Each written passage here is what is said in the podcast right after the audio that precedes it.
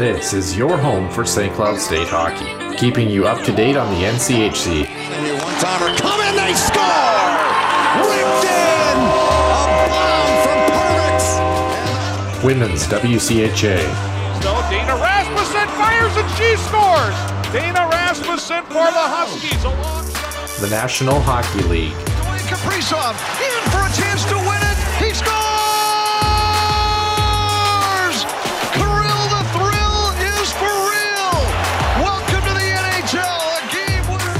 and everything from the state of hockey. St. Cloud Cathedral is now 42.6 seconds away from wrapping up the school's first ever title. Welcome to the Huskies Warming House Podcast Den.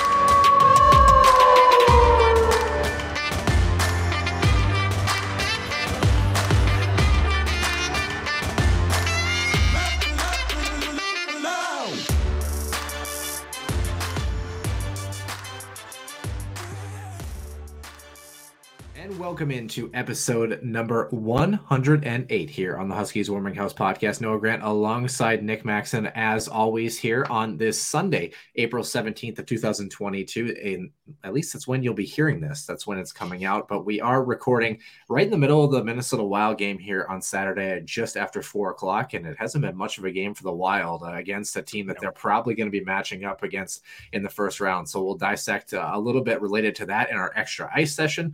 As far as the regular portion of the show, a lot of interesting news and notes in the Center Ice View news and notes section, including some college hockey related to St. Cloud State. Uh, kind of a look around the league. There hasn't been a whole lot going on in NCAA hockey, but a couple notable things to talk about.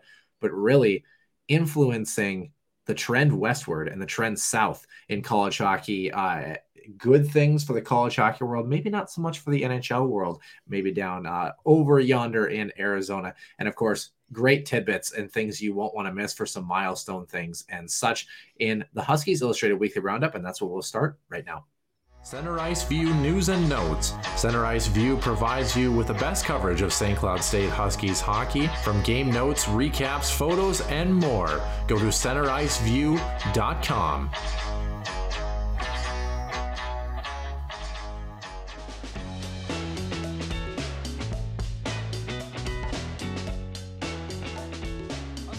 Illustrated Weekly Roundup, Noah. And well, when it comes to the National Hockey League, when it rains, it pours. And what we're talking about is um, an independent investigation um, into the NHLPA. And again, this is going back to the Chicago Blackhawks and the Kyle Beach situation.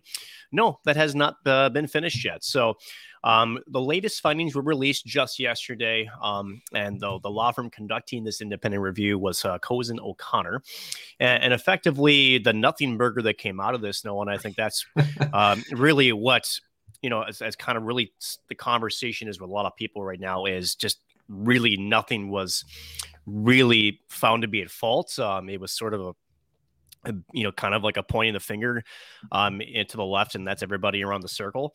Um, but effectively, one of the quotes uh, in the statement read this: "So you know, we cannot identify um, any individual wrongdoing or institutional failures of policy or procedure by either um, Fehr. They're talking about NHL." Um, Executive Director Donald Fehr, um, NHLPA personnel, or the SABH program concerning the handling of Beach's reports. Uh, Beach's warnings about Aldrich were not addressed on account of miscommunication and misunderstanding rather than any individual or systemic failure. Um, so, yeah, Mm. again, a nothing burger. Effectively, if you read through that, um, obviously, you know th- this has been uh, quite the storyline around the NHL uh, the last probably eighteen months. Um, you know, after all this kind of came forward uh, again in, in 2013 was when a lot of this started to make headways about Aldrich. Chicago then immediately placed Kyle Beach on loan to Sweden. Uh, so again, it was the player or the victim in this case, and not the you know as the perpetrator that uh, got really uh, the brunt uh, of the consequences. And no, I kind of want to get your ta- your take on this. Um, uh, again, another failure. Um, this time by the organized body that's supposed to represent the players. Hmm. Um, I, I'm just curious as to your take on uh, on this statement. I well, the word that always comes to mind, I think, for this is shameful. Uh, you know, but beyond that, uh, the thing that's most difficult about this, and uh, by and large, when you talk about Donald Fehr and the work that he's done for the NHLPA, by and large, I think he has done a good job.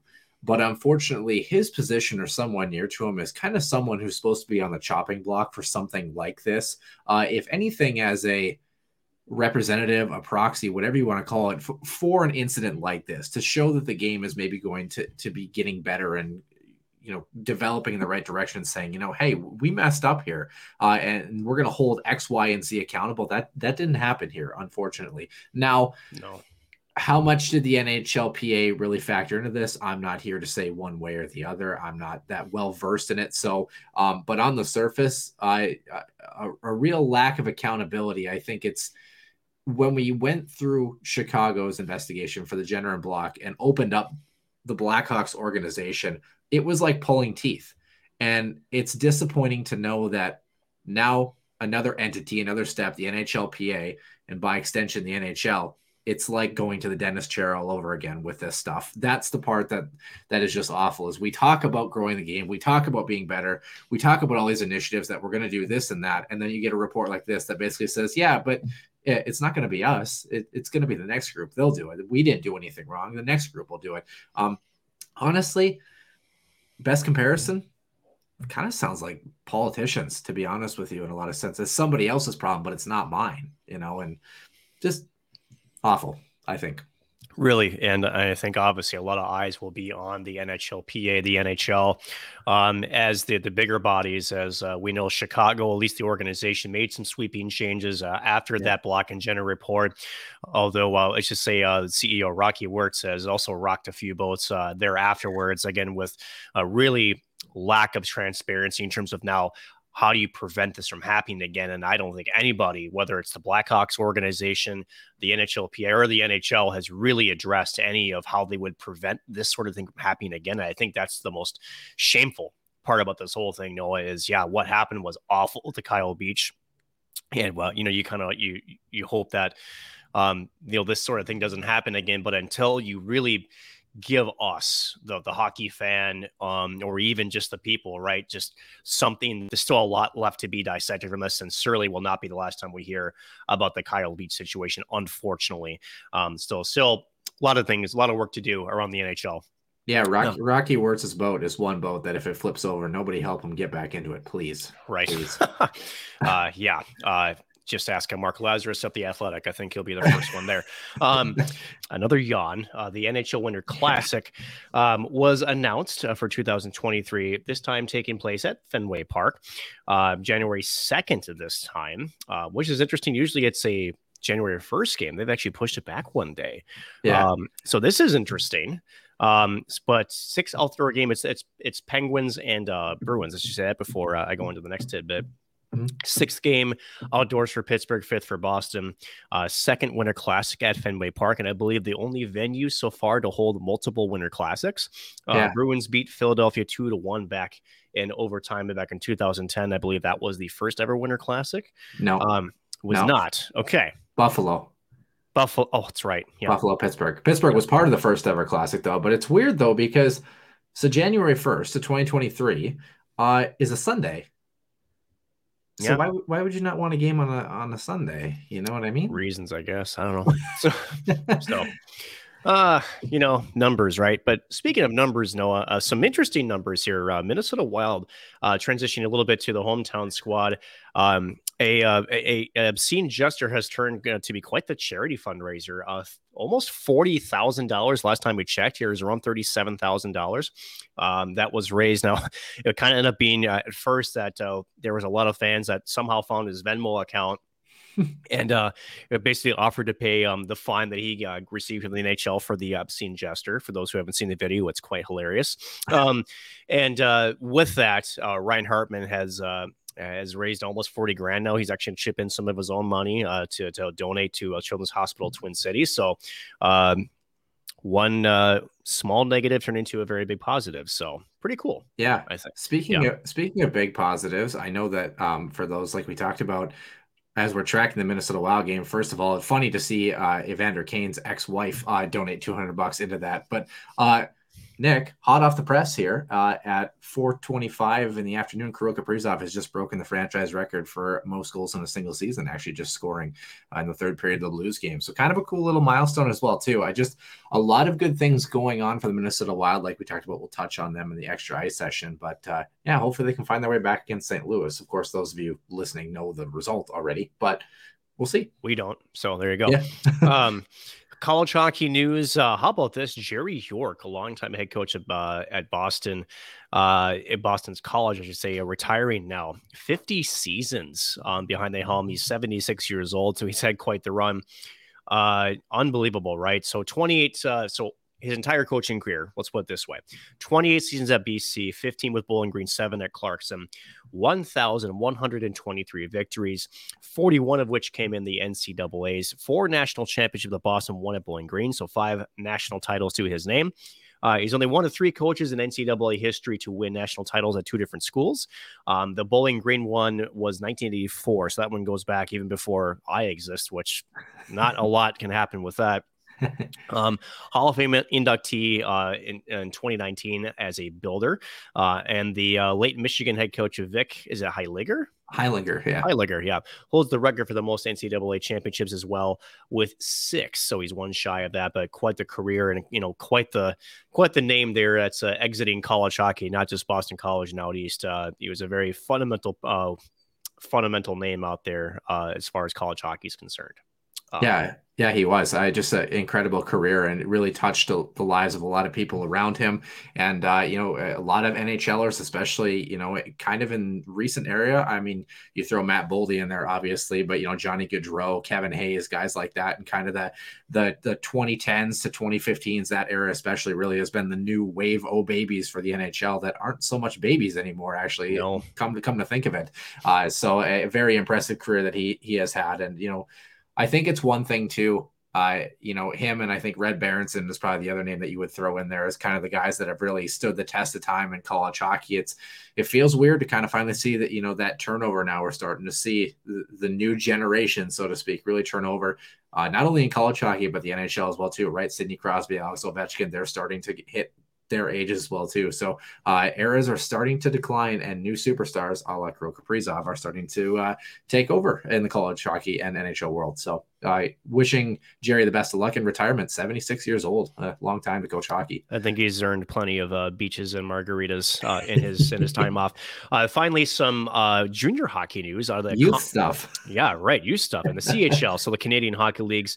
Michael, is it Miza?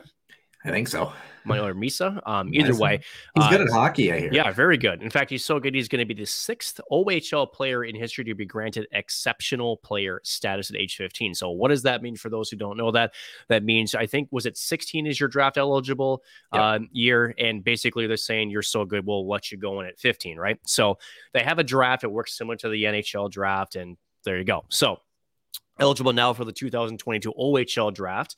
Um, others who've names you may have heard some of these know that were granted this exceptional status. How about this? John Tavares, Aaron Ekblad, Connor McDavid, Sean Day, and Shane Wright. And Shane Wright is uh, NHL draft eligible this year um, and he's going to be probably the presumed number one overall pick. So, um, how about that, right? Um, how about this? Connor Bedard, also the only player in the WHL to receive this distinction. Joe Veleno, um, the only QMJHL. Now, again, for those who don't know, the WHL, the QMJHL, and the OHL are all part of the CHL umbrella. So, all part of that same sort of CHL league. Um, so, that's pretty crazy. Um, draft for the OHL um, for this is April 29th. So, just a couple weeks away. Yeah, just a couple of weeks away. Uh, normally, we don't track things live on the show, Nick. The Wild just scored again. It is now four to three. So maybe we should keep doing the oh, show because it, seems, it seems like it's working. Uh, uh, speaking of things that are working, uh, in, in, our final topics here for the weekly roundup, transaction news: Tampa Bay signing backup netminder Brian Elliott to a one-year deal for next season. Uh, random uh, hockey question for you, Nick: Where did Brian Elliott play his college hockey? Do you remember? I want to say I do. Was it BC?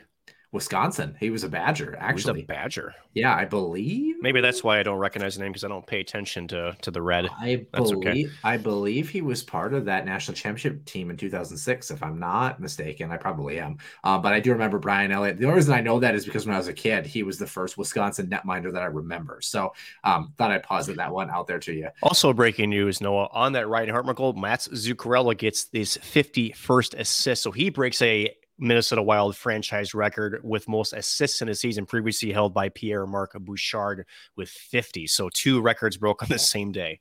Also, that? fun fun fact for you, Matt Zuccarello. Matt Zuccarello also tallied his 500th career point uh, today as well too. So What's going on here? I don't like this.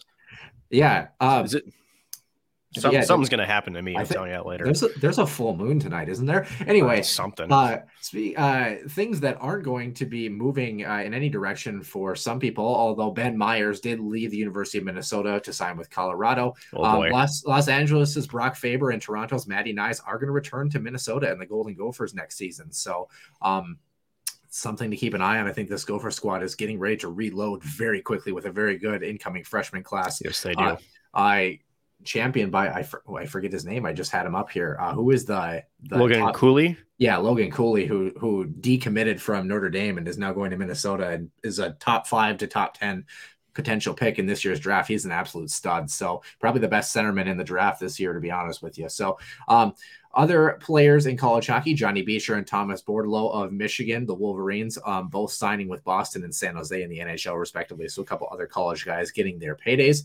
Um, sadder news. We did have a passing in the hockey world if you missed this one four-time stanley cup champion uh, essentially one of the most prolific pure goal scorers in NHL history, actually holds the record for the best goals per game clip in NHL history at 0.76 goals per game. Mike Bossy, he passed away at the age of 65 from lung cancer. He had to step away uh, from his role as a TV analyst earlier this season.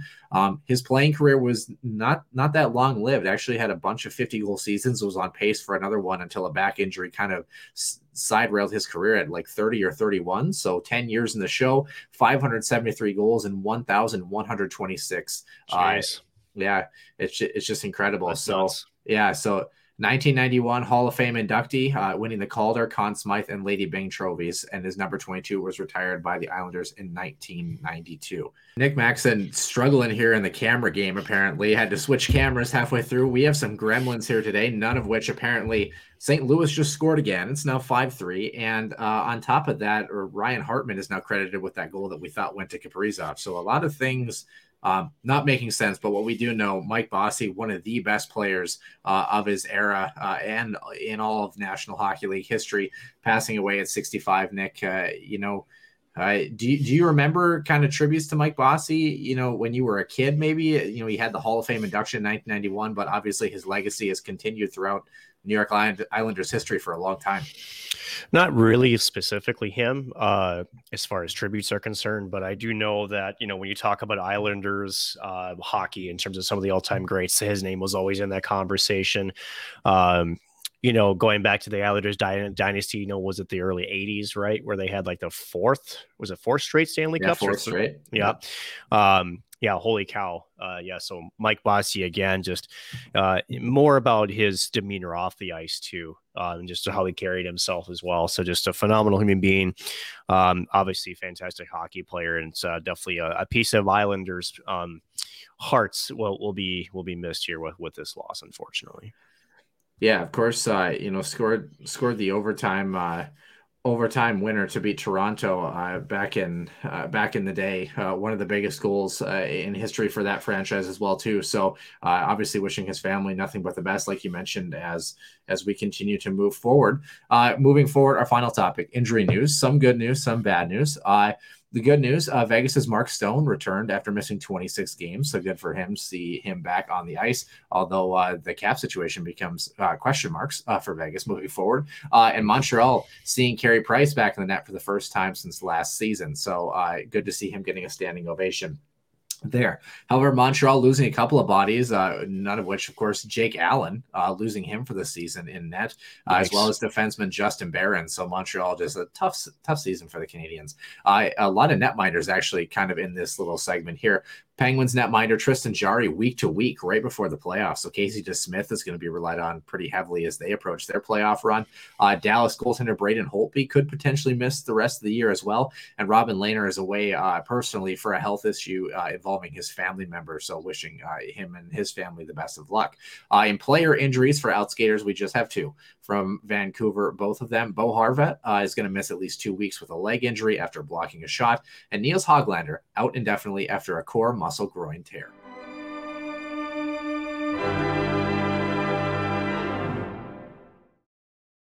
Welcome into episode number 108. It has been a rip roaring start for us. It is, I don't know what is going on here, but for those of you who just missed the Huskies Illustrated Weekly Roundup, um, things don't make any things don't make any sense honestly. No. Uh, so what what what does make sense? You are here episode number 108 recording this on saturday at the tail end of the minnesota wild game Sunday, this show comes out. And then next Sunday, we will not actually have a show. We will not have a show through the rest of the month of April. Nick and I are going to take a week off for some personal things and some travel things uh, for Nick continuing his job search, myself finishing, uh, getting ready for finals, uh, moving into the school year as well. So, what does that mean? We're going to be back on uh, basically around May 1st, uh, a day before the start of the NHL playoffs. So we're going to give you kind of a primer in the extra ice session to talk Minnesota Wild.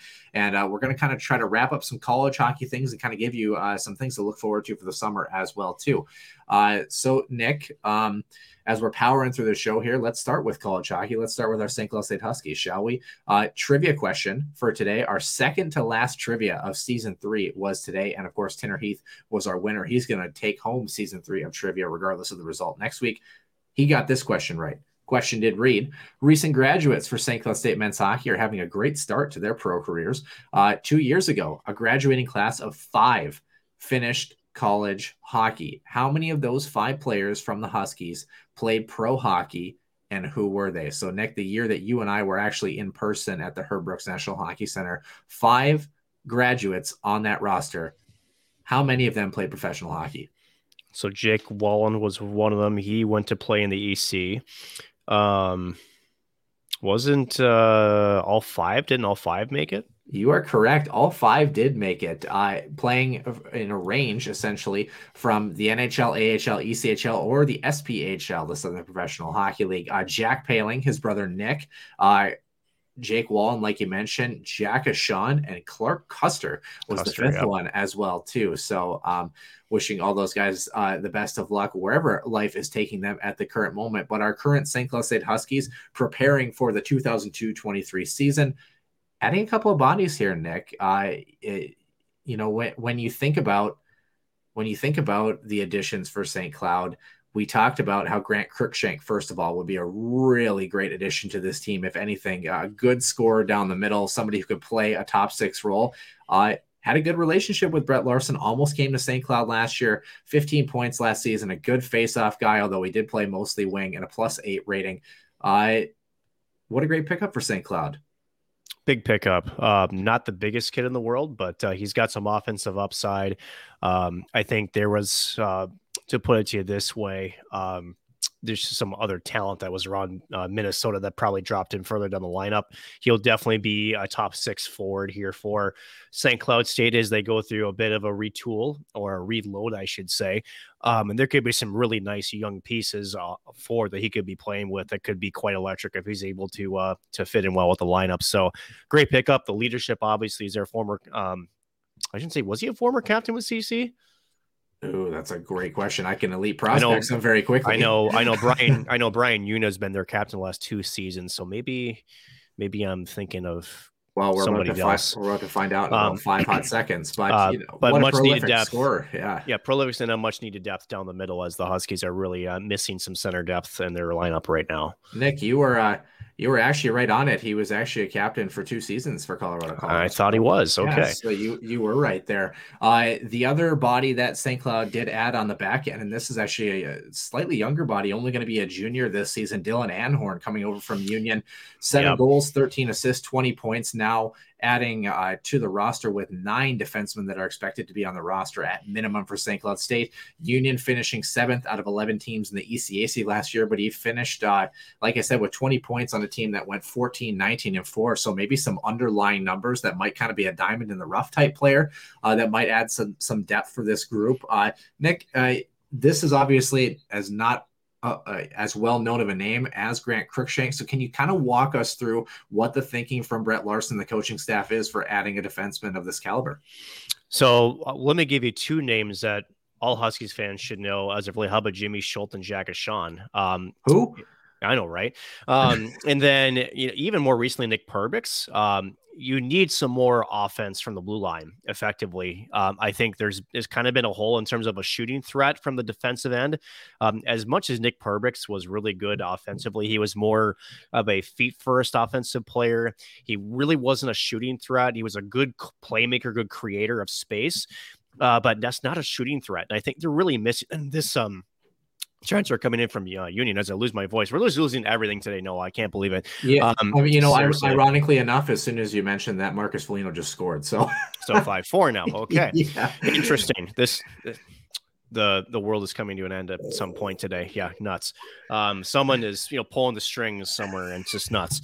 Um, but you know that's and that you know if you can add a little bit more pizzazz, and you know, and I think what really is is, is throwing these two is, can you imagine what if there was any one particular special teams unit that kind of really fell off toward the end of last season, maybe the power play unit. Um, you know, Spencer Meier has a cannon of a shot. Uh, we know that, although I don't think they really used it as much.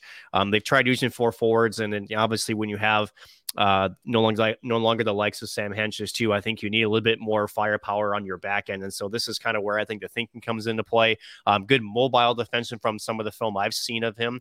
Um, so a little bit of offense, definitely some footwork, because um, again the Huskies continuing to try to match a lot of the young influx that's going to happen, especially with North Dakota coming up. Um, yeah. You're going to have to match speed for speed. So um, I think that's exactly um, why Brett Larson goes out and picks up this player. And I think it's a good one, at least on paper. Um, we'll obviously have to see how he does when he actually puts on a sweater for the first time actually kind of interesting. You know, maybe he's maybe a second power play unit defenseman along with Spencer Meier, and maybe you give Jack Peart and Josh Luedtke some growing pains, so to speak, and see if they can run with that first power play unit, or maybe you know one of those guys is paired with a forward up top, maybe like Jami Krannila, a guy who's good along the half wall that has some good speed and good recovery potentially as well too. Grant Cruikshank, who knows? Uh, you know, a lot of things obviously to look forward to. This defensive core really has the potential, should the young guys make the jump, to really be a good strength for the St. Cloud team. And we might see a different group. I know the Huskies have really kind of been predominantly a team that essentially uh, goes back. Oh, hey, would you look at that, Nick? The Wild just scored again. It is five five. five. It is five five, and it is Kirill Kaprizov. There. As well, far as now, we know, for now, as far as we know, from who else but Matt Zuccarello,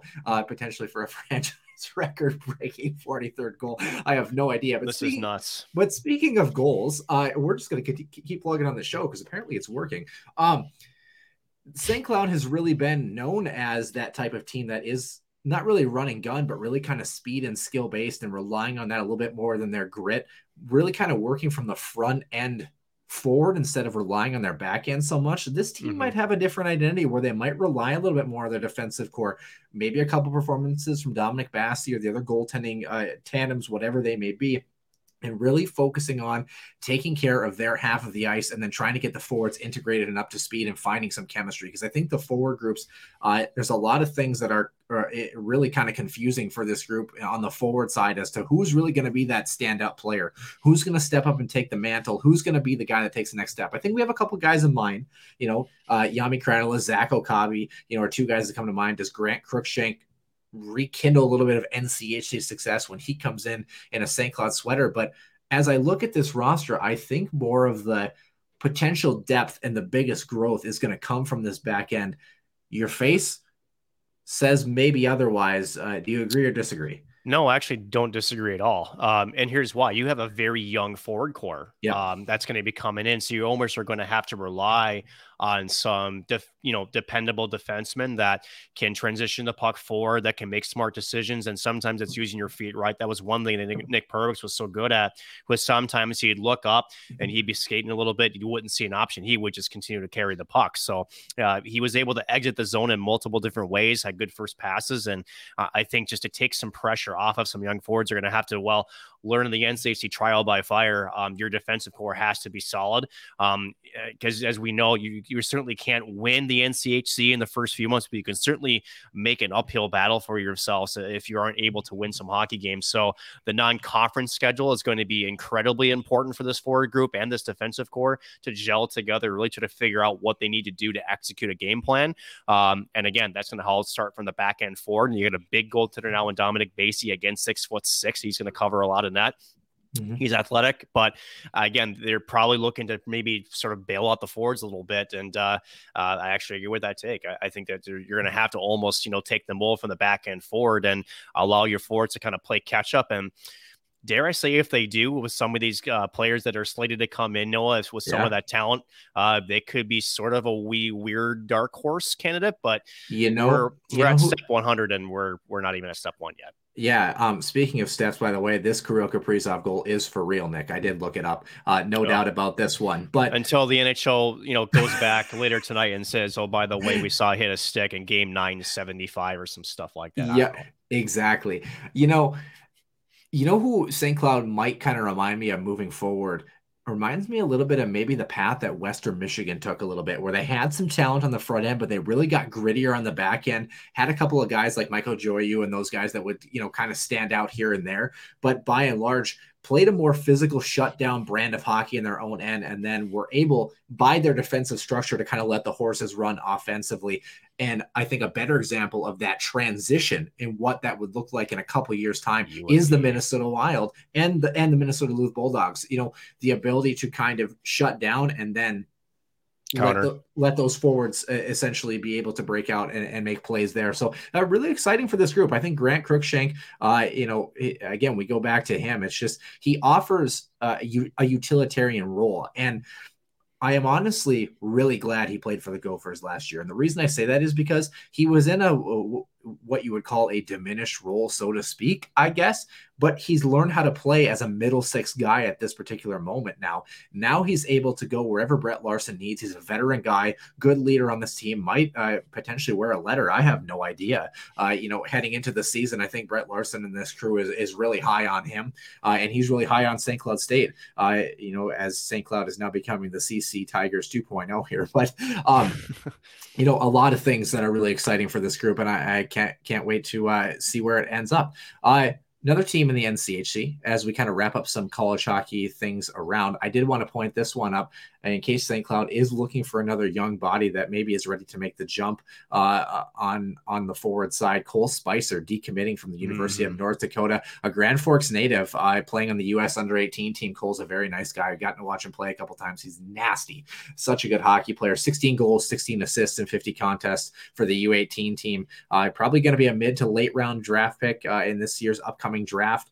Um, and really, for those wondering why he decommitted, uh, North Dakota is retooling loaded. hard hard. Jackson Blake, Hurricanes draft pick, uh, just picked up his 75th point of the season. He's uh, nuts. Yeah, he's a stud. Philadelphia draft pick, Owen McLaughlin, Ben Strinden is in there, and then Dylan James, who really wasn't a big name to start the season, but could become the first rookie in the USHL to hit 60 points, uh, having a heck of a year. Probably projected to be a second or third rounder at this point. Uh, you know, so and then another deep list of forwards: uh, Jayden Perron of the Chicago Steel, then Jackson Panzer, former Minot Minotauro. Mm-hmm. He's from East Grand Grand Forks and actually was slated to come back and be the you you essentially you get one tender after their high school season to join the NHL for your playoff run. That was supposed to be Jackson Panzer, who had 18 points in like 13 games, if I remember correctly. And he actually played so well at East Grand that he was scooped up and is now playing in the USHL because of how good that he has played. So North Dakota is going to be a scary, scary, scary hockey team. team. If you're St. Cloud, is Cole Spicer a guy you at least put the feelers out on? Uh, why wouldn't you? again. Uh, you, you, have to at least, you know, at least got to kick the tires. Um, and just a side note for those who don't know, Jackson Blake, yes, he's the son of Jason Blake, former Toronto Maple Leaf, uh, resides in Edina now. Um, I'm not sure if he's actually doing anything as far as coaching or training or anything like that, but uh, yeah, uh, he's got a good teacher. We'll put it to that way. Uh, he's gonna be he's gonna be nasty for North Dakota. Yeah, he is. Uh, he's going to be a very good hockey player too. And then, of course, like I mentioned, Owen McLaughlin, his brother, his brother Jack, as well. Of course, Owen's playing uh, with Sioux Falls, who again we talked about, same team as Isaac Posh, who's not having the greatest of season. But Jack McLaughlin uh, is playing at the Hills. So, um, you know, a, a, lot of guys that North Dakota just uh, with with the enamoring prospect of playing in that building for some of these recruits and their recruiting process and, and, some of the stories that go behind it. It's no secret why North Dakota continues to be one of the best teams in the country. Yes, I said it. It made me gag, and now we're moving on. Uh, other NCHC and Minnesota moves. We only have three to talk about here. Uh, defenseman Carter Berger, he's heading from UConn to Western Michigan. That's the only NCHC notable piece. Uh, only eight points for him last year. He's six foot zero, 201 pounds. I don't particularly get this move for Western Michigan. He's not a guy that pops out by any means, but maybe there's something defensively that they like as they're kind of trying to retool. Western's kind of a curious case for next year. But uh, if anyone has so. any, if anyone has any info on Carter Berger, we would love to hear about it because I don't know much about him, uh, self admittedly. So um, curious to see what the Broncos and Pat Ferschweiler are thinking in his second season at the helm. In Minnesota news, Bemidji State losing Lucas Sillinger, who's going to be a junior to Arizona State. This is a huge loss for That's them. huge. 38 points in 37 games for him. Uh, you know, was going to be one of the primo guys for BSU. Uh, they did get Jackson Jetting back from Colorado College, who will be a junior. 10 points in 35 games again for the Tigers. So take that with a grain of salt. Might really increase his production in what is slated to be a weaker conference, uh, but maybe a better team within that conference too. So he might really kind of uh, produce uh, as he moves closer to home. But Nick, Arizona State, a ton of yeah. pickups for them as of late. You know and, what? And before you get too far into uh, into Arizona State, how about Jack Perbix also entering the pro, the portal yeah. also for Minnesota? I would like to see him in a Husky sweater too, just because he brings a little bit of that tenacity. I don't uh, think it's going to happen. It. Don't think. I don't think happen. so either. But I, th- I think I he goes to NMU. I really do. Okay. Because his, his his brother or his cousin is there for his freshman season, so I think that that would be why is that he's headed. Uh, Blake is headed to Blake Perbix uh, uh from the St. Cloud Norseman is headed to NMU. So um, the one uh, also I saw somebody talk about um, Veeti Miettinen's little brother as well too uh, com- coming in. Um, can we clarify that's probably not? I, I, don't know for certain, but I don't think he's ready to make the jump. So a couple people were talking about that. I kind of wanted to revisit that. I thought Al Appleby had mentioned that that was a done deal. actually, like, but for real, actually, I thought that that was. Oh, maybe uh, it is. I I, th- I think that was actually kind of a signed sealed thing. That's that. Oh, well, maybe they're bringing him in. Here's the thing that that's a there's a lot of forwards that potentially are coming in. they could be up to 15 uh, that could be on the roster if my number is mistaken. They need I it. Mean, they need it. Yeah, well, I guess we'll see. I, I think it's going to be pretty heavy competition to see who really makes this lineup, regardless for St. Cloud moving forward here. But St. Cloud is in very snowy country. Arizona State is a party city in a very warm climate, so to speak. Why are players going to Arizona State? And is there, you know, if you're a Sun Devils fan looking forward into the future of college hockey, is there something bigger afoot here, Nick, that you might know about? As far as like how Arizona State will probably be the only hockey team in Arizona left in a couple of years. Yeah, probably. um, no, you know, first of all, Arizona State um, has always been sort of a Midwest attraction to go south for young folks looking to, uh, whether it's for academic reasons. They got some really nice programs, including a really good journalism program, the Walter Cronkite School of Journalism, um, just to name one of the many programs that they have. Um, obviously, a Division One powerhouse in the Pac-12, or is it the Pac-10? Sorry, I can't remember. Um, it's one of those guys. They're on the Pacific Coast, anyways. Yeah. Uh, but great, great sports school. Um, again, when you're in Arizona, the weather's I hear pretty decent, not great, but decent. Totally kidding. It's fantastic. Um, and then with uh, Arizona State's hockey program, and, and get this, Noah, the you, you talk about how each school every year has to actually, you know, publicly disclose some of like their revenues and everything else related to sports. Uh, Arizona State's hockey team is the third most profitable sport in their uh, in their uh, in their portfolio. So, um, and that leads to something a little bit later. I think we'll discuss, and that might mean a further trend westward of college hockey, which is long overdue. And uh, you can probably thank Arizona State for doing so because although they're yeah. still technically an independent school, um, it sounds like there's uh, some wins that are being swept up quite rapidly that are might that might change that in something new completely. So I'm, I'm curious to keep a watch on that. But yeah. be, uh, Noah, if you had an opportunity to go play hockey in college in a, in a, in a kind of a bigger school, but go to Arizona where you can walk out. It's 70 degrees. You can do your morning run, and then go inside and play in a brand new venue here coming soon. Yeah, why not? Yeah, absolutely. And from some of the things that we hear, we're not just talking a school or two out west. We're talking potentially an entire league conference. Entire, yes. And so, did you want me to divulge on that now? Yeah, or I, I, would I would say go for it because okay. I, I think this will leave fans salivating for the future of college hockey. We talked about the growth, the question marks with the Alaska schools, the question marks with schools like Alabama, Huntsville. Would be hockey, well. Hockey has really not trended west so far, but no. that might be changing. So, for those of you who have followed me closely, you've noticed that uh, you know since the NCHC uh, Frozen Faceoff, I've been uh, hopping on a podcast called Southwest College Hockey Live. Uh, it's run by Scott Strandy. Uh, Scott Strandy is a, a former journalist. Uh, he spent 20 plus years in Arizona. Now his first year in Denver, um, but essentially has all the contacts, including the Tempe City Council, including the Glendale City Council. Yes, there's plenty of Coyotes tidbits that I know, um, but effectively, um, there is I forget the name of the gentleman, but there's one predominant person that's been sort of like what you call it the John Forslund of college hockey in Southwest uh, the United States. And effectively, what we're seeing is now with Lindenwood, which is in Missouri, right, going D1, Oregon's had a really good club team for a while. Uh, yes, there is some talk that within the next two years they're slated to make the jump to Division One. And then here's what we're also hearing: we're hearing UNLV, which mm-hmm. should not surprise folks with Vegas and everything else. And supposedly the sort of question mark with them was would there be sort of a, an overexposure of hockey in that area? I think with how successful the Vegas Golden Knights have been in terms of their community outreach, I think those have been squashed. Um, now with still, you know, Henderson and whatnot, I think there's a, a, good balance there.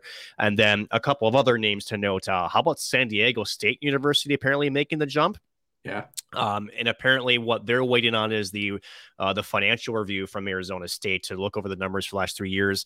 We know UCLA as well as I think another school has uh, already done economic studies on a Division One hockey program. So let's just assume all this happens right now. So you have what a West Coast Hockey Conference, so the WCHC, that's what I'll call it. What the hell is you have Alaska Fairbanks, you have Alaska Anchorage, you have Air Force you have Arizona State, you have Lindenwood, UNLV, Oregon, and San Diego State. There's your eight squads. Yeah. And maybe UCLA. That... And maybe UCLA. Yeah. Um, the time frame um, for this, and mind you, a lot of things have to go right for this. Mm-hmm. This is mm-hmm. by no means anywhere in concrete. Would be probably six to ten years um, for that to take place. And why that's so important. This solves I think almost for eternity the problem with the Alaska schools in terms of their yeah. traveling and, and being in a conference. It solves the Air Force problem. It solves Arizona State's independent problem. It really only puts an island on one college hockey team. That is Alabama Huntsville. They still yeah. really haven't found a a sustainable future as of and, yet. And, and, hockey is continuing to grow in the South. You had a couple of the, you know, the schools in Florida that potentially could have some teams, and you could see that landscape change as well too. And I think that the ability to see that progress out west might influence that move. I feel like the South Southeast is probably the last it would the, be the last move that college hockey is able to make. That would be college hockey thriving at its best. But what a great treat potentially for the Alaska schools as yes. well too. I, I, think there's there's so many great things. Uh, Arizona State has done a hell of a job to, uh, entering entering and giving themselves a chance to really kind of build for the future, so to speak. Also, we also didn't mention, by the way, this has nothing to do with the West per se, but Lindenwood did announce their Division One uh, prospect for their school as well too, so they'll enter play I can't remember if it's next year or the year next, after. No, this it, year. It is next year. This so, year, yep. Yeah. So, um, So that's exciting as well too. Of course, they are at the Division One women's level in terms of those plays already playing St. Cloud State in their women's program. So good to see them add the men's program as well. So college hockey is maybe on the rebound here, and you gotta wonder, Nick. You gotta wonder if the old WCHA doesn't fold. Does this conversation actually happen? I know there's been some discussion that the old WCHA was kind of on its way down anyway and maybe yep. that the split actually had fans uh, able to point their finger at something different than just the natural dissipation of of the the conference itself. Mm-hmm. I wonder though if we still have the old WCHA and we aren't used to maybe some of the the the shuffle and and whatever you want to call it that we've had in, in the recent decade or so. Maybe this becomes a more difficult topic than it is currently, but uh, I'm excited. I really am. I think I don't know if you can point it directly. I do think it has no, some weight to the hot, conversation. Hundred percent hot take. You heard it here. No, right. well, and, and, here's why I say that. Here's what to for your point of view. Right, the NCHC, if the WCHA stays together, because what was it? Colorado College was still there. Um, was Denver was part of it? The old WCHA? To, yeah, I don't think it was. Uh, boy, that's a great question. That's I thought a, it was. Wow. I know CC was. Um, because uh, the last time I covered the, uh, the, the final five in St. Paul, CC upset Minnesota uh, in 2013 at the Xcel Energy Center. I got you. 12 teams here: Saint uh, Saint Cloud, Minnesota, North Dakota, Wisconsin, Denver, Minnesota oh, State. Denver was there? Okay.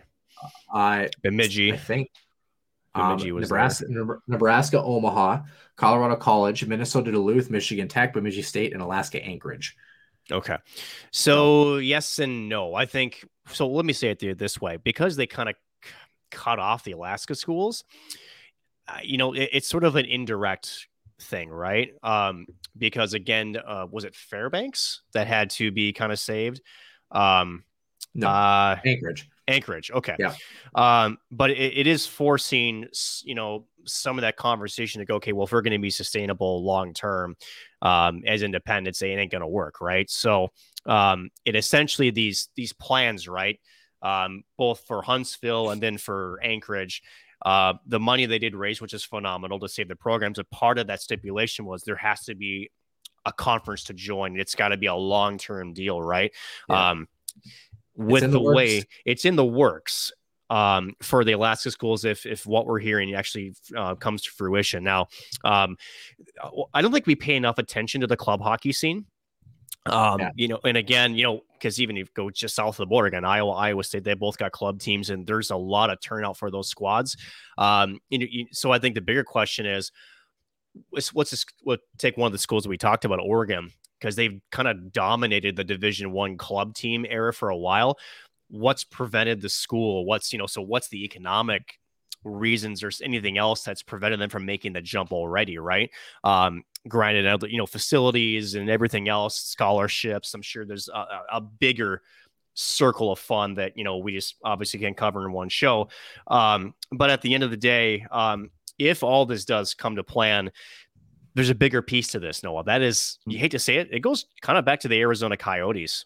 It really does. Yes, it uh, does. Uh, it does. And I think there is a point to be made that if Arizona can't get their crap together and cannot stay in Arizona, that would have a fundamental, large impact on hmm. college hockey expansion out west. I really do feel that way. Um, just in the sense that it, you know, and it's a mess. It's a mess. It's a mess. It's a mess. Um, and, you know, could you make the argument that the hockey is kind of done its job and you know if you know if there's plans are already in place and it's more of just formality at this point maybe but i don't think we're that close just yet. Again with unlv um, with san diego state i'm hearing they would be part of the like the last schools that would make the jump with ucla like we're talking five to seven years down the road. Um, oregon from what i hear is the closest at maybe two to three years. Um, so again, there's still a lot of things that have to go right. Um, and you kind of wonder, to me, I think the catalyst school, if we take the Coyotes out of the uh, the uh, conversation, I think Oregon has to be the catalyst because yeah. if you go all the way to the West Coast, then it's like okay, you already have the two jumps across the pond with the Alaska schools. Then if you can get UNLV involved, yeah. and then you have Air need, Force. You, you need, have conversations you, now. You need one in the Northwest. You need one in Cali. I think. Yeah, you know. You do. Think, And I think Vegas is a good pickup. I had a couple buddies who went to UNLV actually that I played with in college, and their setup there relative to the Golden Knights and just kind of where they're at as a school is a fantastic location for a potential Division One team. That's a that's a school that I can easily see that happening. So and and how about this as a conversation piece? The 2025 or 26 Frozen Four is in Las Vegas because it's 20. So next year, 23 Tampa, 24 St. Paul, 25 St. Louis, so 26, right? Yeah. It's got to be 26. Has to be 26 yeah. for the Frozen Four. Imagine that's about four or five years away. Yeah. Imagine at that Frozen Four, UNLV announces D1. Well, let's just say Oregon's already happened, and maybe you know the last two to join would be UCLA slash San Diego you have six teams. And let's just say Air Force starts talking to Arizona State, then the Alaska schools in Oregon, and now UNLV, and they go, crap, we got two more. Dad, guys, get on board. We got a conference here. If you have someone pushing the envelope and have like a kind of a, a central voice for that, and I do believe that this contact that Scott has talked about that's kind of been the forefront of Arizona's program to rise. If he's part of that conversation and maybe becomes that commissioner, yeah. um, we're finally across the entire, you know, U.S. in terms of um, well, except the Southeast, but that'll be much later. But um, where's Josh Fenton? Huge. Uh, Josh Fenton apparently likes basketball. well, um, that sounds a bit ballsy, if you know what I mean. Um, you know, I I'm actually funny enough, Nick. I'm actually texting with Caleb Peabody right now, and he goes, "I told you about Grant Cruikshank." I'm like, oh, okay. so apparently, we're circling back to that now too. But you know, players players like that, of course, you know, from, coming from Colorado College, you hope that it expands further west. Uh, as we continue on in the college hockey world. We'll kind of save some of more of our Arizona tidbits as those things kind of unfold. But the situation on the NHL side, as not of good. now, not good, not good, and not as hopeful for uh, potential opportunity in Tempe as we would once hope. We're gonna head uh, more central ish, more sure. south ish. Uh, sure. NHL news: uh, St. Louis and Minnesota just finishing that game. For those who are curious, Nick Minnesota losing in overtime this one, but a well-earned point in a, in a good comeback here. Uh, what does it all mean for the playoff push as these two teams are probably destined to meet in the NHL playoffs?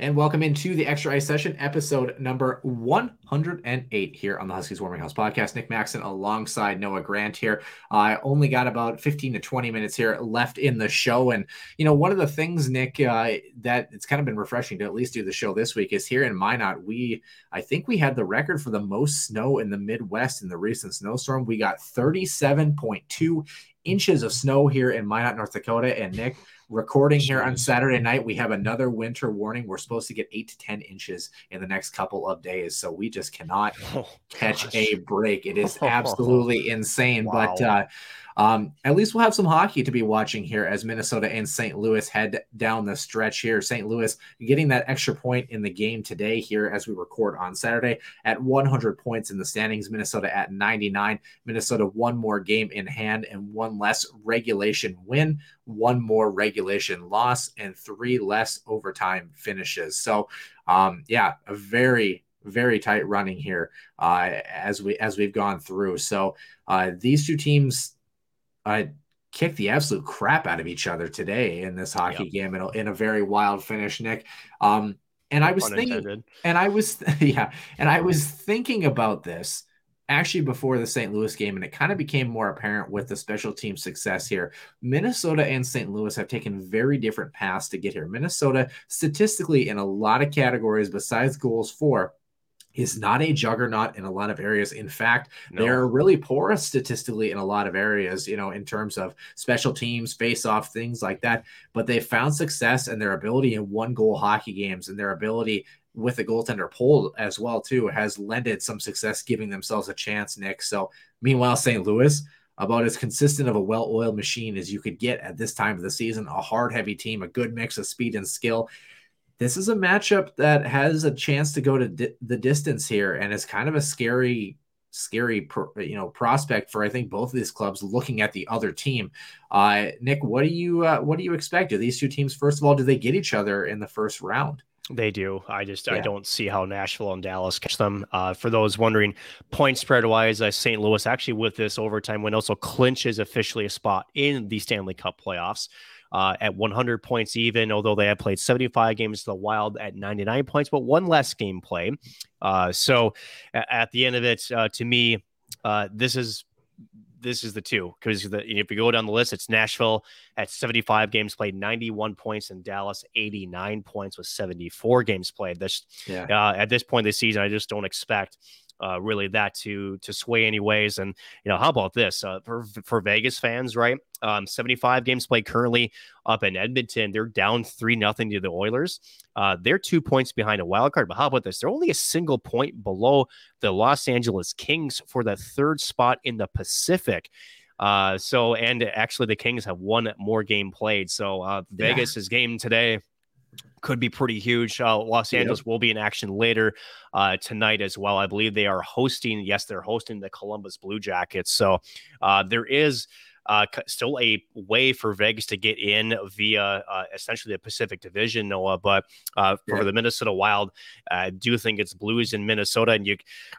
I know a lot of onus gets put on having home ice. Um, I do think that that would be something that any team would want, especially uh, for St. Louis. Uh, this is I, I think it's huge for both. teams. huge. It's Yeah. huge, uh, especially for matchups um, and, and for Minnesota Wild playoff fandom that just has never really loved everything about this team. And the one time they did have some success, 2003, I don't think anybody expect them to have the success that they did.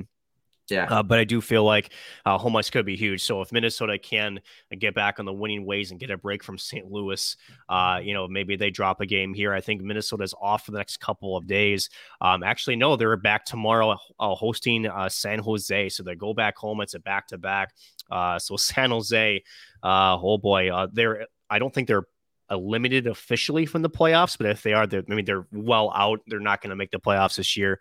Um, trying to play spoiler alert, so uh, gonna have to have a a well rested Minnesota squad coming off of a unfortunate loss against St. Louis, and these two Yeah. teams right now are the matchup.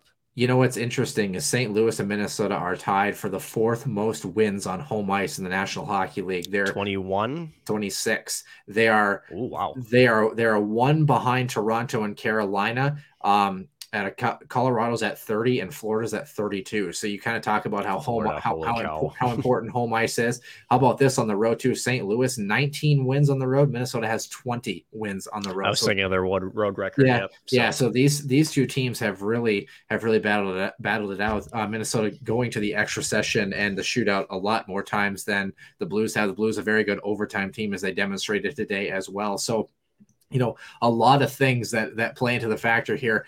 Um, you know, out of all the teams in the Central, for whatever reason, uh, Minnesota really struggles with Nashville. So I, I don't know that you really want the Preds for whatever reason. no, I I take Dallas, but they're not going to get there. Um, and I'd honestly, in a weird way, I think I'd take Colorado over St. Louis. Just the way Yeah. these two teams have really kicked the crap out of each other. This is going to be a heavy, heavy first round series, and uh, I don't know who it favors. I feel like whoever has home ice, that might be the difference maker, unless the special teams advantage and face-off advantage is so huge for St. Louis that Minnesota can't find enough puck luck or enough whatever the heck they sprinkled into their Gatorades in period number three today to claw their way back into a hockey game. and not to mention too, still some injured players out for Minnesota. I don't believe Matt Dumba is back. Uh, they're still Jordan taking Greenway, Jordan Greenway, Jon Merrill also. Um, you know, and this is the part, right? We can take a look at one hockey game, but you got to remember too that the playoffs are a best of seven, right? So over Yeah, a long Min- series, Minnesota is uh, zero, eight, and three in their last eleven against St. Louis. yeah. So Yeah. That that's concerning. And uh, again, with what we talked about before, this is with uh, without basically either these teams essentially losing out in either Dallas or um, Nashville winning out, which is not going to happen. Uh, this is going to be the two three matchup in the Central first round. Um, I think over a seven game series, I do think it still favors the Blues just because of the way that they have that grit plus that skill. I mean, David Perron, man, what a catalyst he has been for St. Louis was actually uh, one of the big catalysts when Vegas had their inaugural season, too. I think David Perron was one of the most underrated pickups that they had um, in that expansion draft slash the trade deadline um, acquisition. So uh, Perron continue to light it up because Tarasenko has been coming on hot lately. They got young guys like, was it uh, Tom? Uh, was it Mike Thomas? Robert Thomas. Robert Thomas. Thank you. I keep. Jeez, can you tell Thomas the train? Thomas the train. Yes. So, um, yeah, Robert Thomas, and then uh, is it uh, not Buchnevich? It's uh, yeah, Buchnevich is good.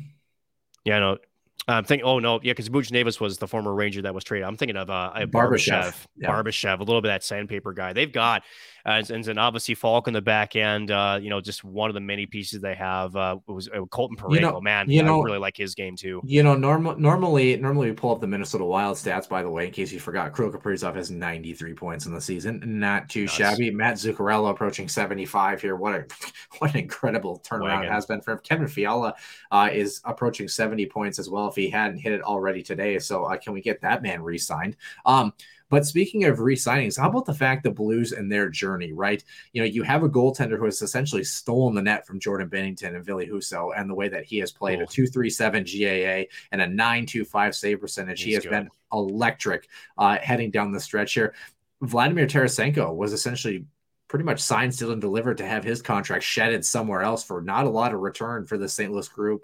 He leads the team with 72 points, right in front of Robert Thomas was 71 before today's contest. And then Buchnevich, Jordan Kyrou uh, in his All-Star yep. mm-hmm. season has been impressive. David Perron continues to have a good year. So, and wasn't know, it Tarasenko too, not to butt in, but didn't he request a trade too um, yeah, this did. last summer? Yes, he did. Yeah, he mm-hmm. did. And it's been, it's been one heck of a turnaround here. You know, I, you got to really credit um, uh, general manager Armstrong and the ability that he has in St. Louis to stay patient, trust along with Craig Berube in this plan for the St. Louis Blues. There's a reason they won a cup in 2019. There's a reason that they're now uh, perennial contender for a Stanley Cup yeah. season in, in and season out. This is a scary matchup for the Minnesota Wild. However, is. I think this Wild team is more well equipped than in years past to potentially handle this challenge. Ironically enough, if memory serves me correct, the best team in Minnesota Wild history in terms of offensive production was actually 2016 17. And that is the last mm-hmm. time the Wild actually matched up against the St. Louis Blues. And they absolutely handled the Wild in five games in that series, uh, escaping game one by the skin of their teeth and then running away with that series pretty much from then on out. This Minnesota Wild team is different. They have the same offensive production, but they seem like they can handle fire wagon hockey as opposed to teams that we've known in years past here. Nick, you said before that this seven game series maybe favors St. Louis. If you're mm-hmm. in the mm-hmm. wild locker room, you get this matchup in round one. What do you got to do to make sure that, regardless of how many games as it is, you're the first team to four wins? Uh, I think it's going to come down to uh, commitment to the physical part of the game, honestly. And I really do think it's going to be about uh, between the blue lines. I think the neutral zone is going to be huge in this, um, not only for the Wild in terms of just keeping it simple, ducking down, but then also maintaining puck possession, but more so for St. Louis. Uh, the, the, you know, they're not very much a different team. Uh, do they have, you know, some star players? Yeah, you mentioned Jordan Kyrou, again, Tarasenko, uh, Robert Thomas, again, just name a few, but uh, again, this team plays uh, a bigger game than their stature, um, and they like to pound you. Kind of, they almost remind me of a Western Michigan uh, a little bit in terms of how they mm-hmm. play the play the game. And uh, and this is where like today you really miss guys like Jon Merrill and Matt Dumba on the back end to really kind of take away uh, some of that advantage and be able to kind of you know uh, go go toe to toe with these guys, especially behind the goal line. So uh, it's going to be about you know taking and delivering hits and, and really forcing St. Louis to play defense. I think if you can kind of hem them in their zone and wear them down below their own goal line, and then just kind of force them to defend, to dump out and change, uh, to really kind of take away the Tarasenkos of the world and some of their production they also get from the blue line, such as uh, Colton Parayko and the others such Justin Faulk. Uh, that's that's the key. And if you can weather the storm, especially the first couple of games, uh, I think you're going to force St. Louis to kind of get away from uh, that heavy grind style, force them to play a little bit more open hockey, and that's what favors Minnesota in that matchup. So the first two games would be critical, but that's how you would do it. You know, I kind of look to see where regular season success translate into playoff performance. I imagine we'll see a much I, and I thought he wasn't even bad last year, but a much more calm and composed Kirill Kaprizov as he enters this playoff realm. Kevin Fiala poses to be a factor here. One player that I have my eye on here, Nick, that's Matt Boldy. And the reason I, the, name. the reason I bring him up, right? He does have uh, let's see, four, five, six. He has seven points in his last six games. So he has had some production as of late. Before that, he had a stretch where he had six games without a point and one point in a stretch of eight games essentially in there as well. He's had a good season, no doubt, especially for the regular season here. At times, uh, with that line, it feels like Freddie Gaudreau, who's having a whale of a year, by the way, yes, uh, and and Kevin Fiala have kind of been the one-two duo, and Matt Boldy has kind of been an accessory piece on that line. Mm-hmm. It makes me a little nervous as we've gone through how is he going to perform in the playoffs? Because at times I feel like even in the regular season, he becomes a little bit invisible, maybe becomes a little bit opportunistic, which is a good thing in the playoffs. Sometimes you need that guy to pop when you don't expect it. But the physicality piece has not been a huge part of his game. Obviously, big wingspan, no. good size, able to protect the puck well, but he's not a guy where he's a buzzsaw, annoying gnat to play against. I think Kevin Fiala has kind of turned into a player like that. Freddie Gaudreau is definitely the definition of that, where he's hard in Eriksson on Yeah, exactly. And Eriksson having a great season as well too. Matt Boldy is, dare I say, in some senses, the key to the cog for moving into playoff time for this line to continue to 100%. He has to find a way to be able to handle the playoff pressure, to be hand, able to handle limited time and space, to be able to handle the physicality that St. Louis is going to bring in this in this matchup here. Should they get the Blues in the first round, I think he's going to be a pivotal piece. My last point here, and I'm trying to buy myself some time. I wanted to see what his stat line was today, um, because that Fiala Gaudreau Boldy line was they were okay tonight, but they weren't exactly electric. So um, Matt Boldy well, today. Well, well while you do that. Point, he had a point today. He was dash one, so with two giveaways in 12 minutes of ice time. So uh, I, I, I'd like you to expand a little bit for the listeners on why we're kind of making this point here because Matt Boldy, for such a young guy, you wouldn't think he'd have such a big piece in the playoff success, but he really could. Well, in fact, he holds the key to both Fiala and Gaudreau, right? Yep. You know, it's when you have an offensive line. Uh, Matt Boldy, he's looked good. Again, you mentioned he's really good protecting pucks, uh, making smart decisions with it, not trying to do too much, right? Uh, the playoffs is going to be a different animal. Um, Kaprizov learned that last year. Um, I think he's definitely ready for it this year, and I think it also helps you play a team like Vegas, where I mean, we forget too that Vegas was kind of pushing Minnesota Wild uh, around last year, and you know they were equal to the task for the most part, but just ran out of gas in game yeah. seven. Um, I, I, think you're going to see a very similar matchup against St. Louis and Minnesota. And for Matt Boldy, if you're going to really uh, create the depth aka depth. Yes, I'm talking to uh, some, some, some certain national panels.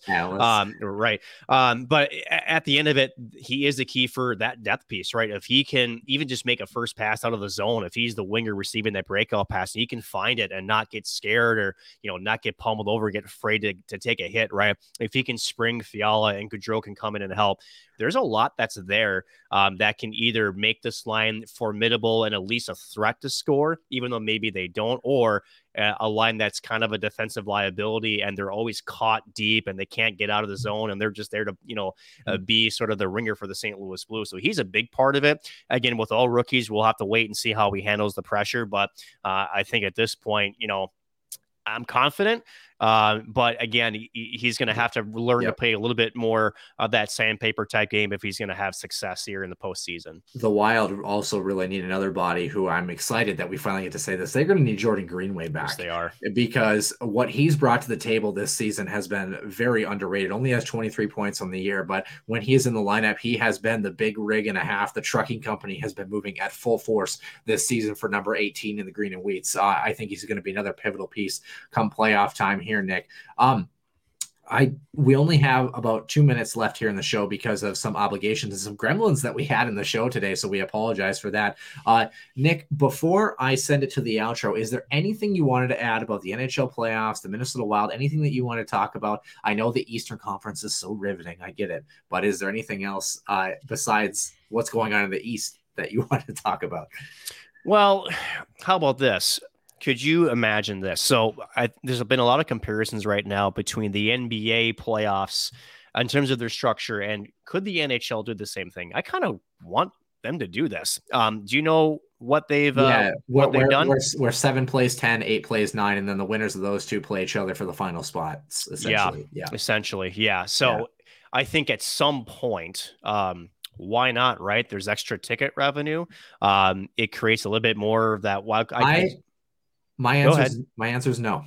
well, because you're the- you're a the- purist. I get it. the not that the reason being is that hockey statistically among the four major sports in North America has the highest percentage of an outcome of a single game related to luck related to specific like bounces like plays that happen puck luck essentially is what you would call it versus basketball is actually a game with the least number of luck involved because skill trumps all. We've seen the super teams that take championship after championship that's where I think maybe that concept is a little more suited to the NBA. I love the concept in general. I don't disagree with it. I think the problem is you'd have to have a three game series, so to speak, maybe more akin to baseball, where you could really hash that out. Because I think one game, you know, if you have, uh, for example, uh, if we if we pull it up here, you know, seven versus ten, the, the point disparity is huge. But if you play poorly for one game, I, I get the premise of it, but I think it kind of detracts from what a great season some of these teams have had Could college hockey do it? And This is where I was leaning to. Could college hockey do this to incorporate more teams into the postseason?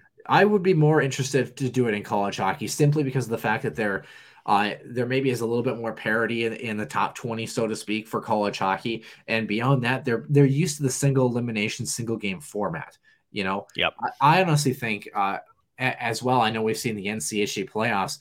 The most exciting part of the NCAA playoffs, in my opinion, is the first round, the best of three series. And I think after that, it loses some luster. Besides, you know, a potential riveting game, all la 2019 at the Xcel Energy Center. You know, so I, I I'm, I'm kind of in between. I, I I'm I'm torn on it, if that makes sense. In fact, I, I wanted to see uh, conference standings. I wanted to pull it up. Obviously, we're looking at the West right now, not the East. So right now, Dallas would actually get Vancouver, who is at 84 points, and the winner of that game is in the is in the seventh spot. And then Los Angeles would get Vegas, which would be a heck of a hockey game, obviously. Yep. And then um, and then uh, who is it? The loser of Dallas and Vancouver gets the winner of LA and Vegas, correct? Yep. So yeah, and actually Nashville would be well safe in the Western Conference in sixth place right now. They would actually get Calgary in the first round. So Mm-hmm. um, I mean, it's interesting, but I think that you know, like Dallas has 89 points, uh, and Vancouver has 84. I don't know. I like like. Are you comfortable saying that you know Dallas should be playing Vancouver? I don't think Vancouver's had a very great season this year. They're lucky to be where they are in a lot of senses. You know, I I think well with the coaching change and uh, obviously some front office changes, they've they've turned their season around, Yeah. and uh, you know it, it Or- it's or- kind of a or what would it what would it look like in the East? Right, number 10 Columbus is playing number seven Pittsburgh in the point disparity, 97 to 76. Like that's well the East is all locked up besides the two wild cards too. So whatever, I don't. Yeah. That's that's an anomaly too. Um, but I I at the end of it, I just want to see more hockey. That's what I'm trying to do. Yeah. Um, should should should they? Last question: Should they go back to the one through eight format? I know a lot of people have been clamoring for that because, as we know with the divisional format, the the if you have five teams that are the best out of the top eight in their specific division relative to the conference, they're going to be in the playoffs in the one through eight format anyway. So if that is the case, right? So that means that you know you have Colorado, St. Louis, Calgary, Minnesota, Edmonton, Nashville, Dallas, Los Angeles as your top eight, which means you have Colorado and Los Angeles, St. Louis, Dallas, Calgary, Nashville, and how about this? The Minnesota Wild hosting the Edmonton Oilers. Yeah, If that is the uh, if that goes back to the old format. Um, you know, and it, it There- doesn't change anything as the- far as you still have it it does though. five teams from the same division. I think in. it does in the sense that the first round is generally one of the most exciting rounds because so many teams are playing in the It's playoffs. well, right? what I mean But- is it's but, it's but then you the teams the, getting in Right, but then you hit the second round, and that's where you start to see maybe the primo interdivisional matchups.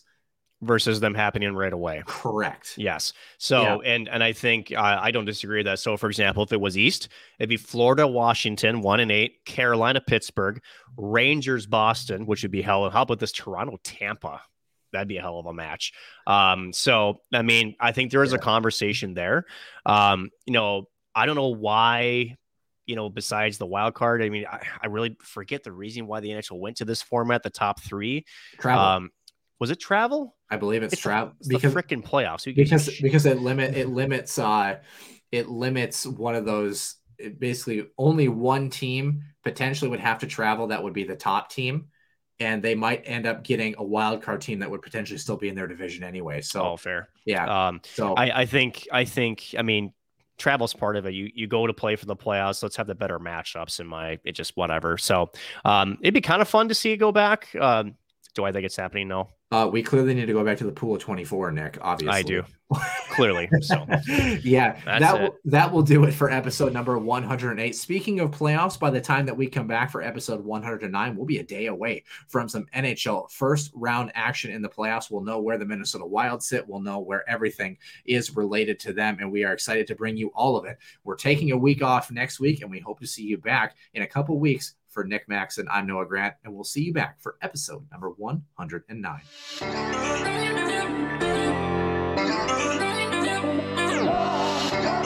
And your one timer come in, they score! Ripped in! A bomb from Perbix! So Dana Rasmussen fires and she scores. Dana Rasmussen for the Huskies alongside. Kaprizov in for a chance to win it. He scores! Kirill the Thrill is for real. Welcome to the NHL. A game winner. St. Cloud Cathedral is now 42.6 seconds away from wrapping up the school's first ever title.